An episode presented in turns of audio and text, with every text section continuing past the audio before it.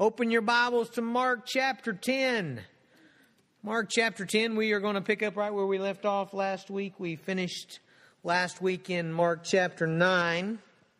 And uh, last week we had a pretty tough subject to cover. We, uh, we talked about uh, Jesus' teachings on hell and on judgment. And uh, it was kind of a difficult message. Um, probably not uh, the most popular message to hear, not the most easy message to hear. So, fortunately, today we are moving ahead into Mark chapter 10 to a much easier subject divorce. Okay. It's been nice being your pastor. Verse 1 And he left there and went to the region of Judea and beyond the Jordan, and crowds gathered to him again. And again, as was his custom, he taught them.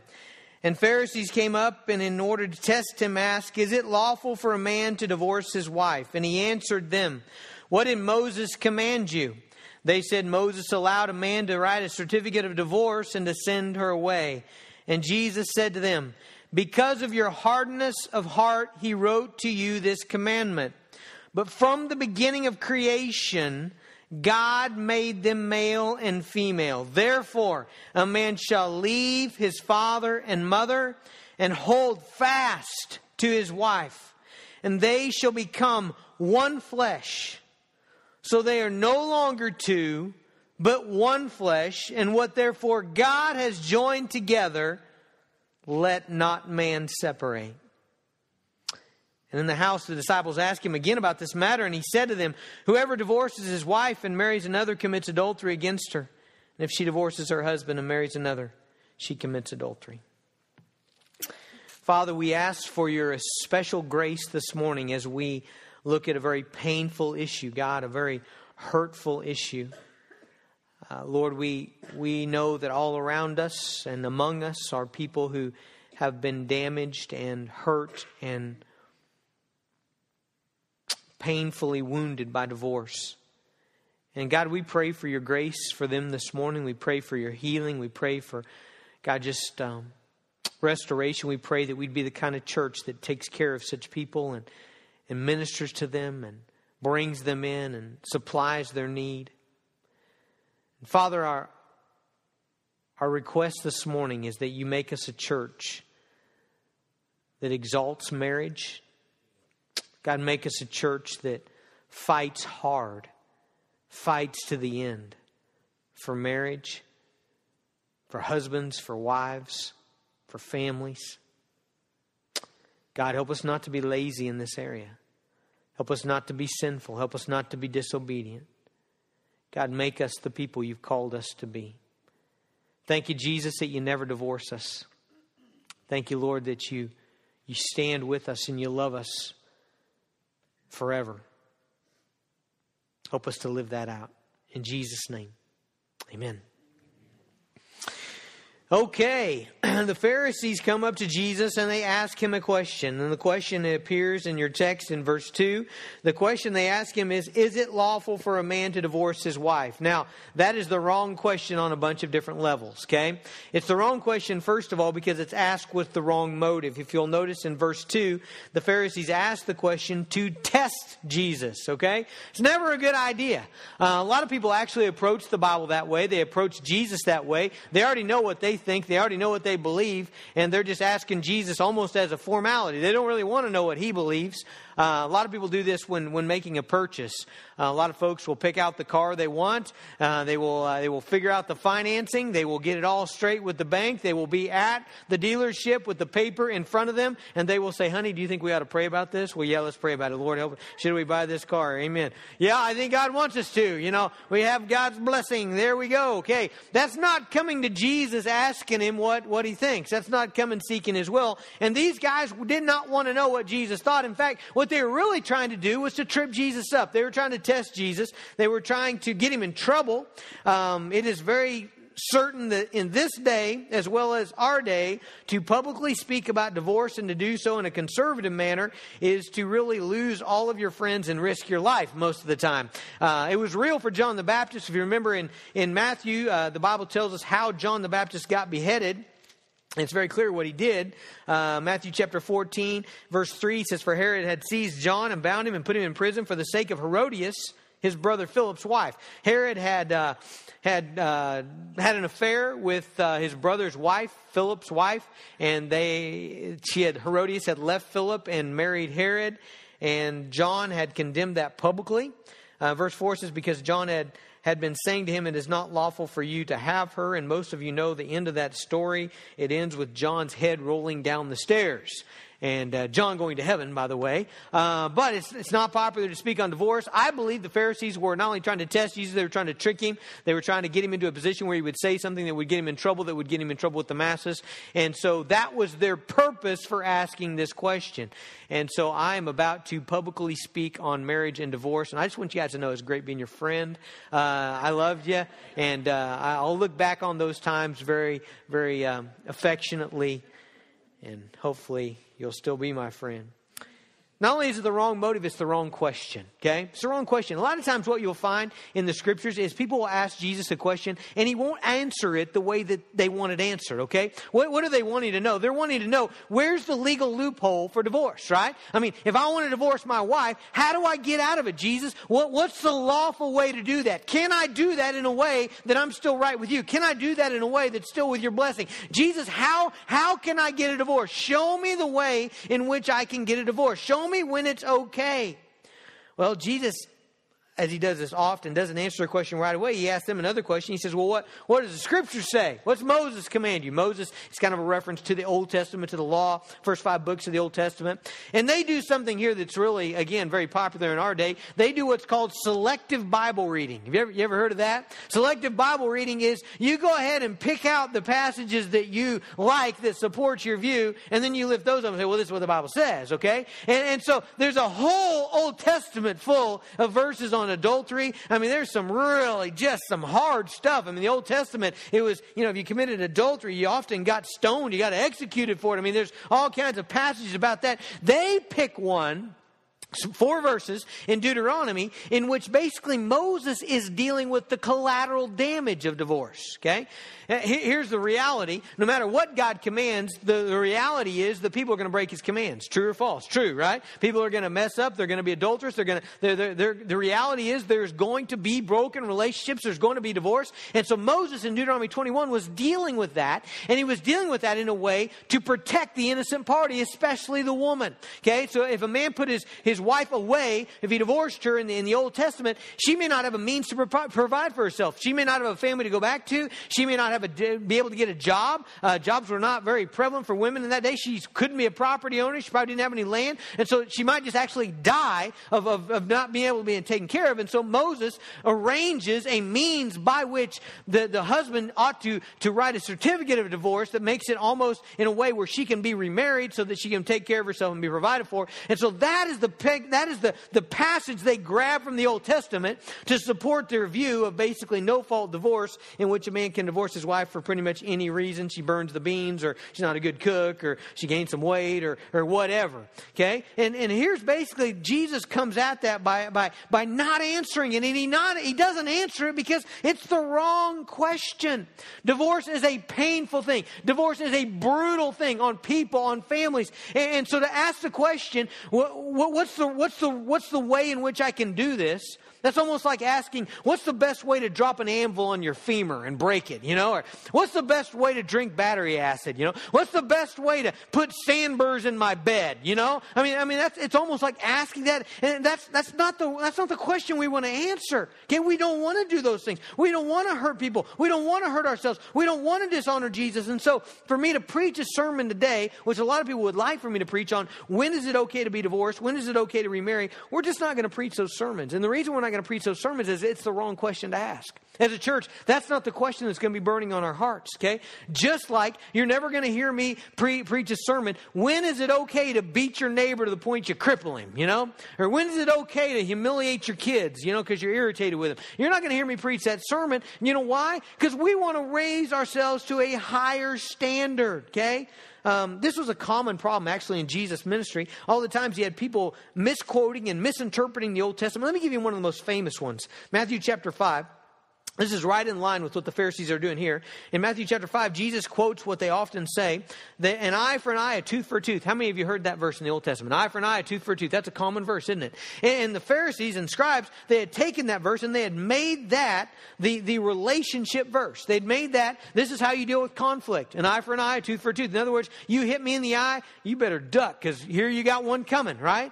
And, and, and they would say, well, the Bible says an eye for an eye. No, no, no, no, no. You're missing the spirit of that passage. The reason the Bible says that is because when someone hits you in the eye, what is your sinful tendency? Your sinful tendency is to punch them in the throat first, right? You disable them, and then you knock out both eyes, a nose, their teeth, and kick them in the shins. And then you're like, we're even, right? I mean, that, that's our tendency, okay? And so what Jesus, uh, what the Old Testament is saying is, no, no, no, no. There should be justice, okay? it, it is a verse that restrains vengeance. All right, but they were using it as this is a relationship verse. Jesus says, no, no, no, no. Verse 39, here's what Jesus says Instead of an eye for an eye, tooth for a tooth, I say to you, don't resist the one who's evil, but if anyone slaps you on the right cheek, turn to him on the other also. You see how Jesus says, no, you're missing the spirit of, of the scriptures, okay? So, as he, as he talks about divorce here, the question is not, how do I get out of my marriage? The question is not, when is it okay to divorce? The question is, friends, the burning question that the church of Jesus Christ must answer in 2013, the burning question that ought to be on my heart and on your heart is this How do we stay married? That's the question. How do we stay married? How do, how, how do I love one woman for my entire life? How do I sacrifice for her? How, how, do, I, how do I persevere? How, how, do I, how do I stay married? How do I live a Christ exalting marriage? And the reason that question ought to burn in our hearts is because of the reality that marriage is really hard. True? At Fifth Street, nobody amened. I said, marriage is really hard. Y'all just looked at me. I said, marriage is really hard. They all just looked at me. I was like, you guys have not been married long enough to know this, evidently. We got some amens here, though. Carolyn's saying, man, I lived with Tom Casey a long time, and it's hard, right? I mean, amen. That's right. Marriage is hard. It's difficult. That's enough, Carolyn. Don't don't rub it in. Man, it demands time and patience and forgiveness. It demands forgiveness. Did I say forgiveness? It demands it, does it not? It demands that we bear with faults and mistakes and irritations and idiosyncrasies of another person for a lifetime. You, you know what? You see everything in marriage. You hardly see anything at church, do you? I mean, you look around, people look like they got it all together. You have no idea what transpired in the minivan on the way over here, okay? You don't know what happened there. People don't have it all together. In marriage, you see everything. You see people when they're sick and tired and sinful and frustrated and overwhelmed and insecure. And you see their fears and their depression and their despair. You raise kids together. By the way, that's really hard. Raising kids is hard. Sometimes it's brutal. I mean, I mean, it is. Some of you know that. Sometimes it's really tough, and you do that together, and you got to be on the same team. And and that the last question we want to ask is how should I get out of my marriage? How can I? Where's the loophole? What is it is it lawful for me to divorce my spouse? That's the last question we want to ask. In fact, the spirit of Lincoln Avenue ought to be this. There are no back doors. We're going to make this work, right? We're going to make it work. And we're going to make it work partly because let me let me be fair to the scriptures marriage is really hard but you know what? Marriage is also really good. Amen? Marriage is also really good. Marriage, marriage has the capacity because it is a gift of god it is god's plan it is god's design it has the capacity to satisfy and to fulfill like like no other relationship. Let me read you one of my favorite verses on marriage in the bible proverbs chapter 5 verse 5 15 drink water from your own cistern flowing water from your own well should your springs be scattered abroad, streams of water in the streets? He's not talking about his will, by the way. He's talking about his wife and not for strangers with you. Let your fountain be blessed and rejoice in the wife of your youth. A lovely deer, a graceful doe. Let her breast fill you at all times with delight. Be intoxicated always in her love. I mean, the Bible, the Bible extends this, this, this picture of marriage as a good thing. Proverbs 18, 22 talks about the goodness of marriage. Proverbs 19, 14 talks about a prudent wife being a, a blessing to her husband, a gift to the Lord. And, and so marriage is hard, but it's also really good. But we have to deal with this reality reality, and the reality is, is that some marriages will end, okay? I wish that I could tell you that that wouldn't be the case, but we're just talking about reality here. We're not talking about what God commands. We're not talking about what God suggests. We're not talking about an option. We're just talking about the reality is we live in a sinful world, and in this sinful world, the reality is some marriages will end. Why will they end? Because some people will be adulterous. Some people will be selfish. They'll be self-centered. They'll be unloving. They'll have hard hearts. Talks about that in verse 5 because of the hardness of your heart. Some people will be completely unresponsive to, to, to, to attempts by the Holy Spirit to convict them, attempts by their husband or their wife to reconcile. And so the reality is some marriages will end. Now, let me answer this question because it's very pertinent for us today. What does God think of those folks? What if you find yourself in the situation today? Your marriage is already ended. It's already over. I had two ladies come up to me last week. We've been reading through through the Bible, reading through uh, the the letters of Paul together as a church. And, and last week, 1 Corinthians seven was one of those passages. that two different ladies in two different services come up to me, broken, saying, "Pastor, what do I do? What do I do? I didn't realize this was in the Bible. I didn't know this when I was married the first time. What do I do now?" And and here's the reality: God loves you, okay? To answer the question, does God love me even though my spouse abandoned me or even though I've gotten a divorce or even though I'm remarried? You have no idea how much God loves you. You have no idea how faithful God will be to you. God forgives sin, no matter the sin. The, the, the, the sin of divorce is not the unpardonable sin. And our job today is to learn to go forward. Do you remember how Jesus handled the adulteress in, in the New Testament? Remember that in John chapter 8?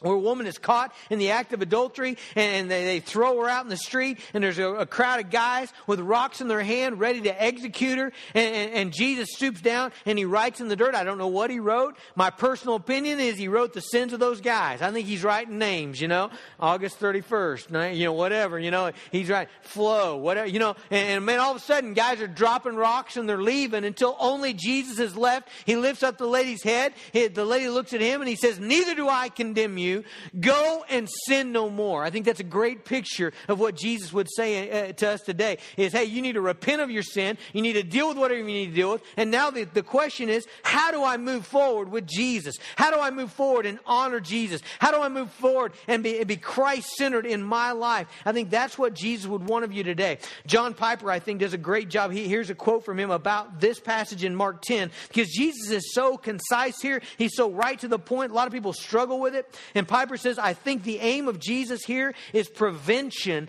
not destruction. And that's the take we're gonna we're gonna bring to this today is how do we prevent this from happening? That means a lot coming from John Piper, by the way. If you've read John Piper, he has probably the most strict view of remarriage in the entire if anybody I know, really. If anybody that I read. And so for him to say, hey, this passage is about prevention, I think is safe to say everybody agrees. That's what Jesus is doing here. And so what we want to do today is that we're not punishing those who've been divorced. We're not, you know, trying to trying to you know make your pain worse. What we're doing today is we're saying, how do we move forward with Jesus' view of marriage in our church, in our lives, with our children, in our situation today? Okay, so the question is, how do we stay married? And here's how Jesus begins to answer this question. Look at verse six.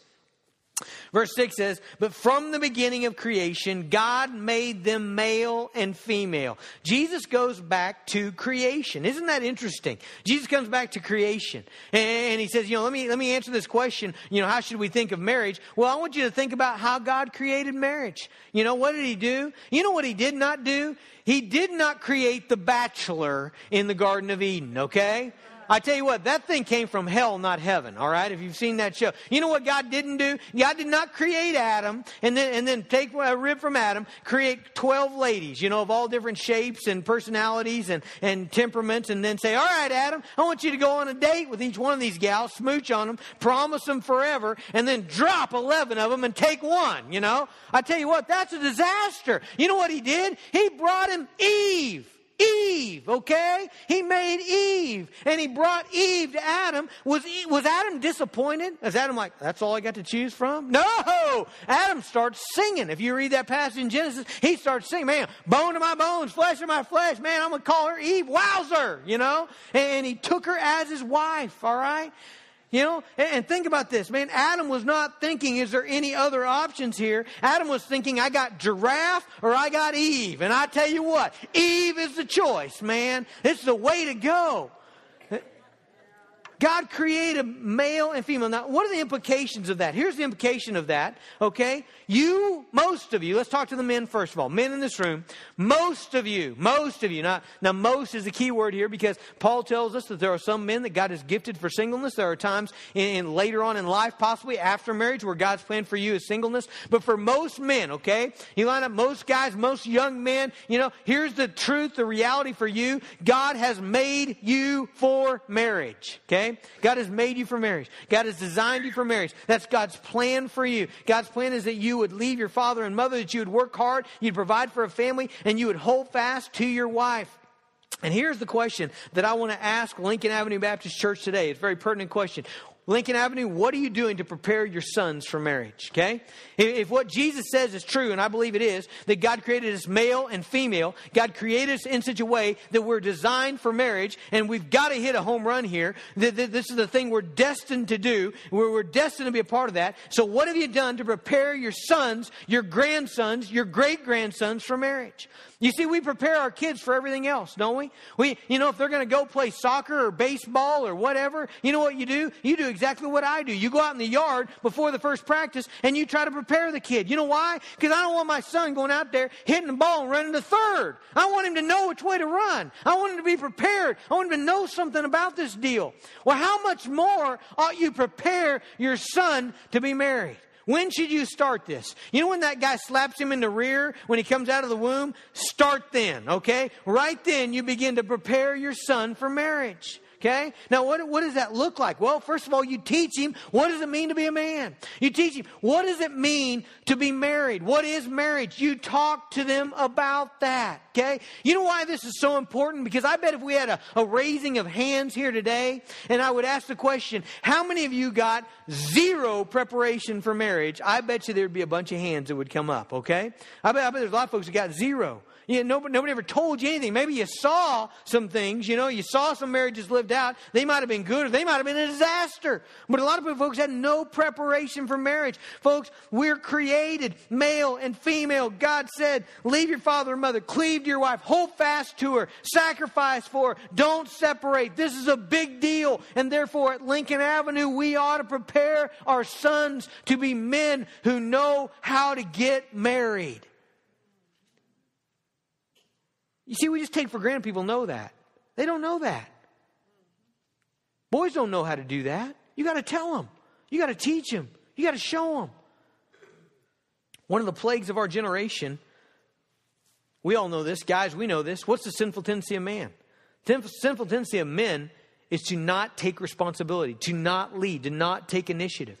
Sinful tendency of women to be controlling, just go back. I mean, it is. Go back to the Garden of Eden and you see that very thing. You see Adam kicking back eating Doritos and you see Eve taking control of the fruit, right? I mean, I mean, you, you, you see it over and over again. And I know it's not universe. I know some men are more, you know, I get all that. But, but what I'm saying is God has made men to be initiated. And you know what you see that really bothers me in our society? You see, you see young men not taking the initiative to pursue godly young women. You see young men who are just sitting back saying, Man, I hope one of them find me someday, you know? And you got a lot of women, you know what? You got a lot of young women who are pursuing. They're running hard after the young men. That's backwards. That is backwards. And you know why that's backwards? Because if that's the way the relation begin, relationship begins, man, you guys know this. You've been married. You know, you know what's going to be the rest of, the, of, of, of, of their life? It's going to be, honey, honey, honey, you need to go talk to your son. Honey, honey, honey, honey, you need to go talk to your dad. Honey, honey, you need to go to church. Honey, you need to see if they need some help. Honey, you need it. You know, is that the way you want to live the rest of your life, guys? No one wants to live the rest of their life with a wife that's nagging them about everything, you know? He's like, you know, some wives are like, I let him be the leader. I tell him what to do and then he goes and leads, you know? And, but that's the way it started out. For real. Train your sons how to initiate, how to lead, how to serve, how to practice those things at home. Give them, give them opportunity to do that. One of the things I love about my son, my, my wife has done a good job with this, and, and, we've tried to be intentional about it. You know, but he'll get a little money, he'll work hard. He works out, out at the in the oil field a little bit, just doing some guys give him some some cleanup jobs and stuff, and he'll get a little money. You know what he'll do? He'll take his mom out on a date little rascal never asked me, but he takes his mom out. never, not once has he ever done that for me. Not once. But he will ask his mom frequently, and, and he'll pay. And, and, and i tell you what he loves to do. He does this every week, several times a week. He'll get some of his money and he'll walk down to Hutch's, something about three or four blocks. He'll walk down there, and he's been doing this for years. He'll get his mom a pop. He knows what she likes. Uh, and he'll get a mom, his mom a pop, and he'll bring it back. You know, hey, it's preparation. It's preparation. How do you treat a lady? Initiate. Ladies, most of you were made to be a wife. Again, most, not all, most. Most of you are made to be a wife. What, what, you, what, what, what's God want for you? He wants you to glorify Him. But you know what? Part of the plan for you is to be pursued by a godly man and to respond to appropriate godly male leadership. This is harder, okay? In my opinion, I got both girls and boy, but, but in my opinion, having girls is harder. This, this preparation for marriage is harder. You know why? Because, because part of what you have to teach them is to wait. To wait. Man, it, there's all kinds of godly young men, and I'm like, how come you're not pursuing my Hannah? You know, you, not you, you, you know, not you, not you, not you, not you, you, you know, and, and but, but you got to wait, you know, and she's got to learn to wait. And, and, and for a godly young lady, that's a tough thing. Tough thing to learn when to, to respond, you know, because a lot of times you got all the wrong people pursuing. And, and, and for a godly young lady, she's got to be secure enough in herself to say, no, no, no, no, no, and to respond to the right one. That's tricky. They got to know that. They got to know. You know, you, you, know what a lot of godly young uh, ladies will think? Well, man, you know, this is the, all I got pursuing me is this guy, you know. And I know he's not the best, but that's all I got. No, no. That, that young lady needs her mom and dad saying, You wait, sweetheart. You are precious and you are valuable. And God's going to bring you the right guy. My wife told me, uh, she's good at this, but she, she said, she said, we need to teach our girls to do hard relational things. Because a wife has to do a lot of that, doesn't she? You know, she's, she's got a lot of times bear kind of the, the bulk of the communication and of the kind of smoothing things over and dealing with conflict. A lot of times a wife has to, has to handle a lot of that. She's got to be able to do hard relational things. She's got to be good at friendship. Listen, we got to prepare our kids for marriage. And let me, let me tell you one thing, okay? I know some of you are going to disagree with me. That's fine. But here's my opinion dating is not preparation for marriage, okay? Now, I'm not saying, I mean, you can think whether it's good or bad or neutral or whatever, but I'm just telling you this. I don't think it's preparation for marriage, okay? When you have a system where you, you go out, you break up, you go out, you break up, that's not preparation for marriage because you know why? Marriage doesn't work that way. Okay? You know how many times I break up with my wife? None. Okay? Zero. That's, that's not the way marriage works. You don't get mad and no. So, so we've, we've got to be intentional about that in our church, Lincoln Avenue. We got, we got to prepare for marriage. Wow, where'd our time go? Wow. Okay. Here we go. Real quick. Therefore, a man shall leave his father and mother and hold fast to his wife. Okay, what do you do when you get a wife? Gentlemen, you hold fast to her. Okay? If you are with her right now, go ahead and hold fast. Shelby, squeeze, brother. That's what it means. hold fast, okay? Tight. Just short of a headlock, okay? But, but the word hold fast means cleave, cement, okay? cling together. Okay, that's what it means. And a husband lives the rest of his life figuring out ways to draw his wife near, to cling to her, to hold fast. He, he, he, does this in a lot of different ways. He prays for her, he prays with her. Statistically, the most powerful thing you can do in your relationship is to pray for your spouse. What does he, it, what does the couple do? They, they, they put to death their own sin. That's one of the ways we hold fast. Most all relationship problems in marriage come about through sin. And so if we are putting to death our sin, and if we're yielding to Jesus, if we're saying, Jesus, I want to obey you, I don't want to be be selfish. I don't want to be self centered. I want to give myself to this person. I want to be generous with them. I, I, want you to give me the power to give to them. We're putting to death our sin. Marriage is a spiritual thing. We fellowship. This is number three fellowship with those who will sharpen your marriage. Men, you need other men in your life who will ask you, who will look you in the eye and say, How is your marriage? Are you loving your wife? Are you dating her? Are you taking her out on dates? Are you ministering to her? Are you praying for her? Are you confessing your sins? How are you doing in your marriage. You don't need men in your life who make a joke of marriage. Okay? That's who you don't need. And that's the vast majority of men. You don't need those guys, all right? I'm sorry, you need to minister to them and, and share Christ with them, but you need guys in your life who are going to take marriage serious and they're going to hold you to that. Ladies, you need women in your life who are going to say, Hey, are you respecting your husband? How, how are you doing building him up? How are you doing affirming him? You don't need ladies who are going to make a joke about submission, okay? And then I'll tell you what, there's a, there's a multitude of those ladies. And, and you need women who are going to take marriage serious, who are going to hold them and say, Jesus has called me to be a wife, and it's a beautiful thing. You need those kind of women in your life. You need to employ the biblical truth about relationships. Love your neighbor as yourself. You know what? All that relational stuff in the Bible, man, it all applies to marriage, doesn't it? Think about the fruit of the Spirit love, joy, peace, patience, kindness, goodness, faithfulness, gentleness, self control. How, how, about humility? How about forbearance? How about forgiveness? Man, all those things are practiced in marriage. Employ them. Okay?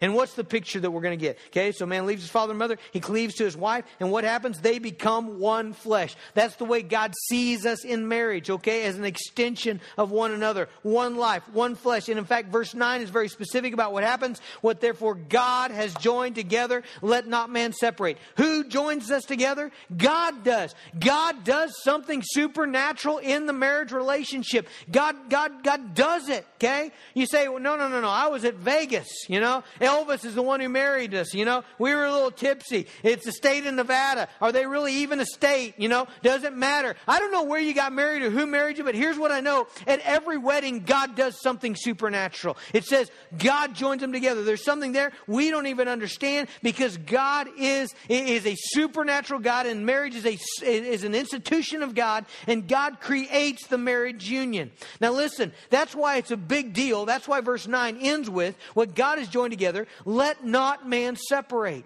Listen, if God is the creator of marriage, if God does something supernatural in marriage, then it's a big deal for you to tear down what God has done, right? I was back in uh, working in the preschool last Sunday night in the small groups, and, and there were two little boys, and one little boy was building a Lego deal, and another little boy came over and he smashed what the first little boy had created. And I tell you what, I'm pretty quick still. I mean, I'm getting older, but I'm pretty quick. But I could not get there in time before it was all out MMA. You know, I mean, it was bam, bam, bam, bam, you know, and I got in the middle and separated them, you know, and, and man, I mean, they were not big enough to hurt each other, but their feelings are just damn. I mean, the one little boy who had built the tower, I mean, as I'm talking to him about forgiveness and being kind and everything, he's like, going, you know, and he's putting, the, I mean, he's just so upset. And the other little boy's over there going, you know, I mean, I mean, they're just, it's just a huge deal, okay? Well, here's what I'm telling you God creates marriage, and when you tear it down, that's a big deal. Okay, you're tearing down something that God has created. Because the Bible says that marriage is a picture of Jesus in the church. We don't have time to look at this, but Ephesians 5, read it, beginning in verse, I think it's 22, all the way through the end of the chapter, verse 33. Over and over again, it talks about Jesus Christ is, is, is in the church is a picture of marriage. We are a picture of Jesus in the church. And so some of you, some of you are here today and you're saying, man, pastor, that's great, all you're saying up there, but you don't know what it's like to live with my spouse. You don't know what it's like to live with someone who's mean. You don't know what it's like to live with someone who's disrespectful. You don't know what it's like to live with an adulteress. Well, you may be right. I may not know what that's right, what that's like, but Jesus does. Because here's the reality. Jesus loves a mean wife. Okay? You're it, by the way. I don't know if you caught that. Jesus loves a cold and indifferent wife. That would be you. How many times you cold and indifferent with Jesus? Jesus has loved her well. Jesus has loved an adulterous wife. You know, Jesus has loved a prostituting wife. That's us. The Bible is very clear about that in the Old Testament. And Jesus has loved us well. He's provided, He's piled grace upon grace, blessing upon blessing, forgiveness upon forgiveness. Why? Because Jesus is a covenant keeper. Okay? Did you hear that? He's a covenant keeper. That's the picture of Jesus in the church. And so in marriage, okay, in marriage, what we're dealing with is we are, we are imaging the covenant between Jesus and the church. And so no matter what I do in my marriage, here's the reality. I am imaging Jesus in the church, okay?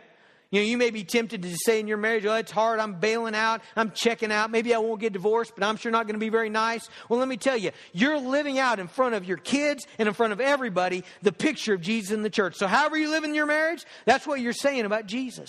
Because marriage is a picture of Jesus and the church. And as God's people, we need to show our, our children, our neighbors, we need to show them that we are a covenantal people.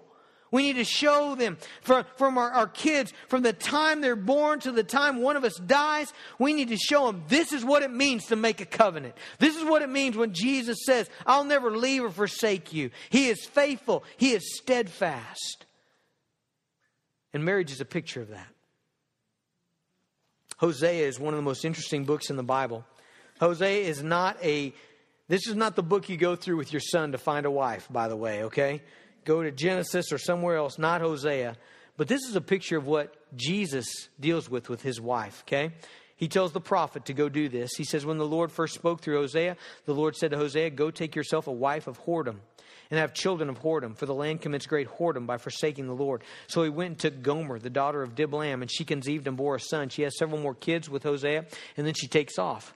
She takes off on him, and she, she prostitutes herself, and she, she lives with other men until finally she gets sold into the sex trade. Things don't go well for her, and she's on the on the on the slave block being sold.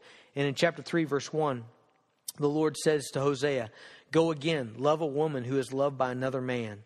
And is an adulteress, even as the Lord loves the children of Israel, though they turn to other gods. Verse 2 So I bought her for 15 shekels of silver and a homer of lethech of barley. And I said to her, You must dwell as mine for many days. You shall not play the whore or belong to another man. So will I be also to you. Jesus gets this thing, okay? Now, a lot of times we think he doesn't get it. He gets it. He gets it. He, uh, he knows. He, he's lived this for thousands of years, by the way. What God has joined together, let not man separate. Now, I'm going to give exactly about 90 seconds, no, maybe a little more than that, to probably what many of you want me to spend the entire sermon on, and that is what does separate a marriage. Well, let, let me just, death for sure. Let me, I'll tell you what I'm sure about death, okay? Death separates marriage. Uh, in Romans 7, it says that. Um, there's going to be, God's got something new for us in heaven, something better.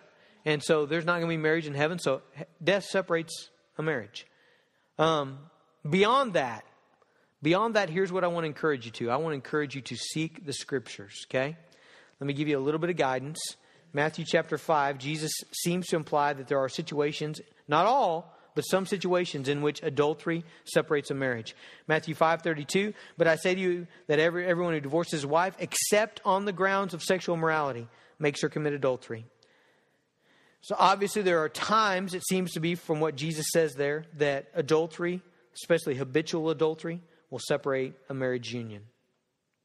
Um, there are times when, when, despite the best efforts of, of one of the spouse, the other spouse simply will not, will not keep their covenant. The other issue, the other situation uh, that the Bible gives us some light on is 1 Corinthians 7.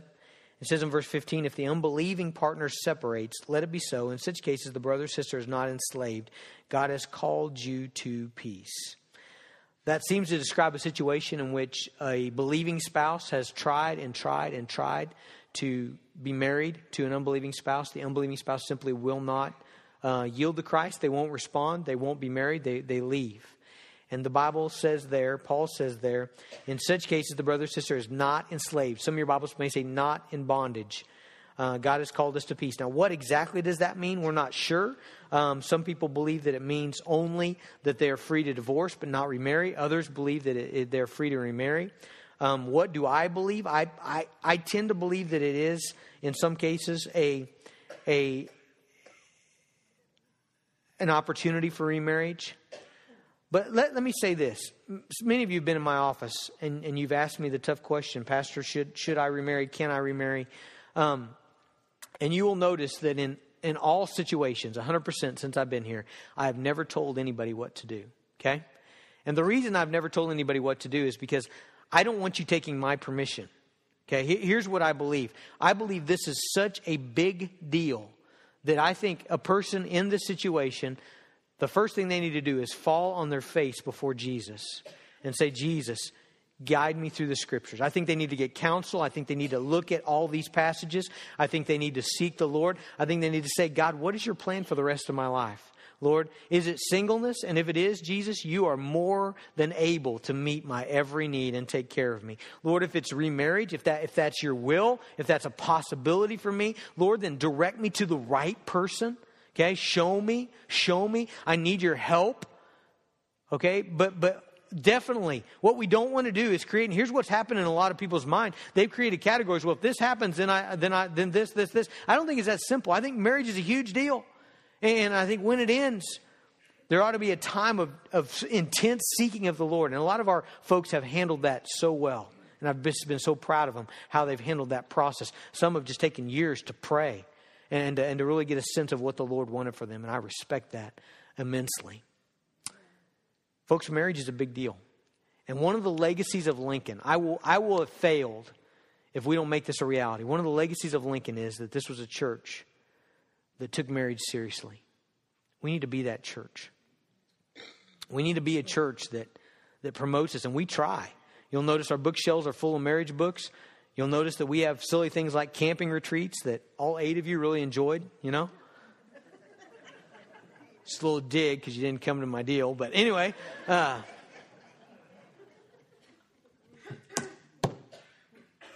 we need to go hard after this. And my, I think my greatest prayer is that the generation of children that come out of this church will be kids that have some instruction on this. I got to go to the junior high small group a couple weeks ago when we didn't have team kids, and I was so blessed. Here was the scene a group of junior high boys. Daniel Castor did a phenomenal job. He was teaching that day. And you got guys like Blake Ward, who's who's given insight. and He's over here, and you got guys like Brian Billings, and and you had guys like um, there were several others. I'm trying to think who was there.